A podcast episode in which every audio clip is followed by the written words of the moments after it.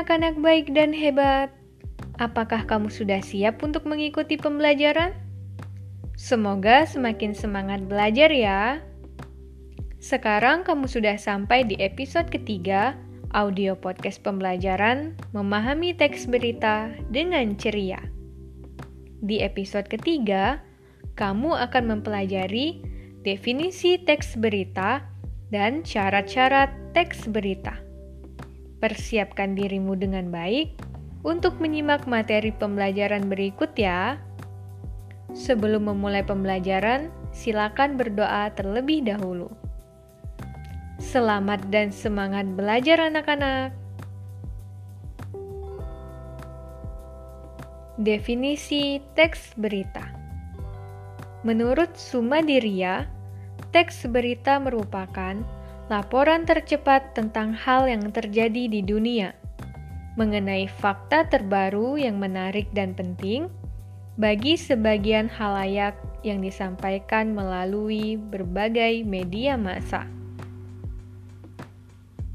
Menurut Abdul Khair, berita adalah suatu peristiwa atau kejadian di dalam masyarakat yang diulangi dalam bentuk kata-kata dan disiarkan secara tertulis dalam media tulis, seperti di surat kabar dan majalah atau dapat disiarkan melalui media suara seperti di radio, dan disiarkan melalui media gambar seperti di televisi. Berdasarkan beberapa pendapat tersebut, maka kita dapat menarik kesimpulan bahwa teks berita adalah teks berbentuk laporan yang bersifat faktual dan aktual berisi tentang segala kejadian atau peristiwa yang telah atau sedang terjadi di dunia dan dilaporkan melalui berbagai media massa.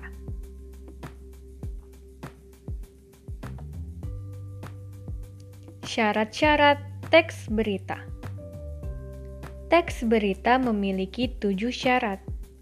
Berikut penjelasan mengenai ketujuh syarat teks berita tersebut. 1.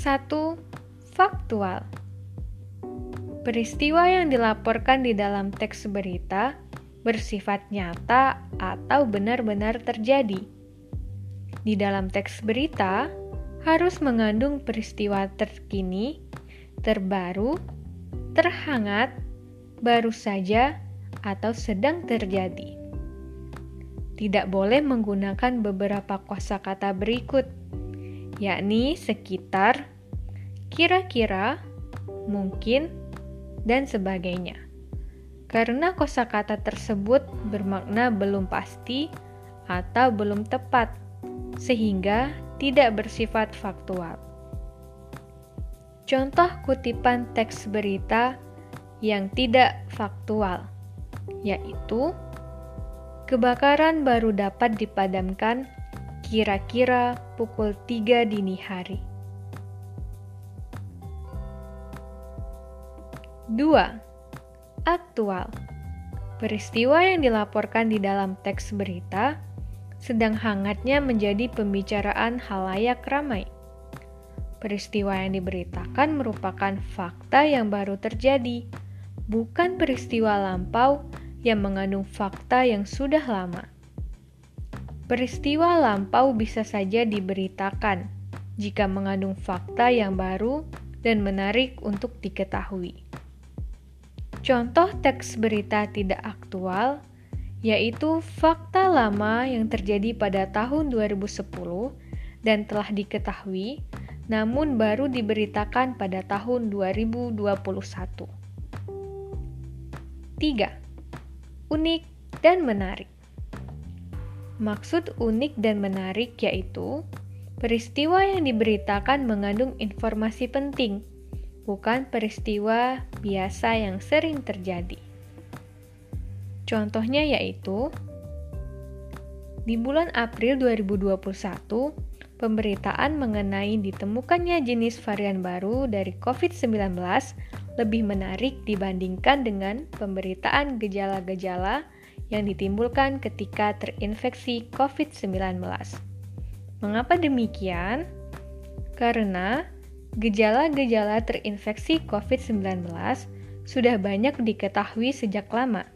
Sedangkan varian baru COVID-19 yang masuk ke Indonesia masih baru terjadi dan belum banyak diketahui serta dipahami oleh halayak ramai. 4. Berpengaruh bagi masyarakat luas. Teks berita memuat informasi penting yang memberikan pengaruh bagi masyarakat sebagai audiensnya. Contohnya yaitu teks berita mengenai pandemi virus COVID-19 yang memberikan banyak dampak pada berbagai bidang kehidupan masyarakat. 5. Objektif Peristiwa yang diberitakan nyata terjadi, bukan merupakan opini atau pendapat pribadi dan penulis berita. Contohnya, pemberitaan mengenai pemilu presiden. Penulis berita tidak boleh menulis berita yang memihak kepada salah satu calon presiden dan menjelekkan pasangan calon lain. Seorang penulis berita tidak boleh menulis berdasarkan pemikiran dan pendapat pribadinya, tetapi harus berdasarkan data dan fakta yang ada. Kenetralan yang tidak memihak dalam pemberitaan merupakan sifat objektif. 6. Waktu dan tempat kronologi kejadian. Terdapat runtutan waktu kapan peristiwa tersebut terjadi dan di mana kejadian tersebut terjadi. Contoh waktu dan tempat kronologi pada kutipan teks berita. Kasus konfirmasi positif COVID-19 di Sumatera Selatan meningkat usai pemberlakuan PPKM Mikro tahap 1 mulai 6 sampai 19 April 2021. Dinkes Sumatera Selatan mencatat total kasus positif pada PPKM tahap 2 periode pekan pertama 20 sampai 26 April mencapai 793 kasus. Sumber Antara News. Keterangan tanggal 6 sampai 19 April, kemudian 20 sampai 26 April merupakan keterangan runtutan waktu. Keterangan di Sumatera Selatan merupakan keterangan tempat kejadian. 7. Bahasa baku, sederhana, dan komunikatif. Menggunakan bahasa baku yang sederhana serta komunikatif yang sesuai dengan Kamus Besar Bahasa Indonesia dan Pedoman Umum Ejaan Bahasa Indonesia. Contoh teks berita yang tidak menggunakan bahasa baku, sederhana, dan komunikatif yaitu berita yang ditulis menggunakan bahasa daerah.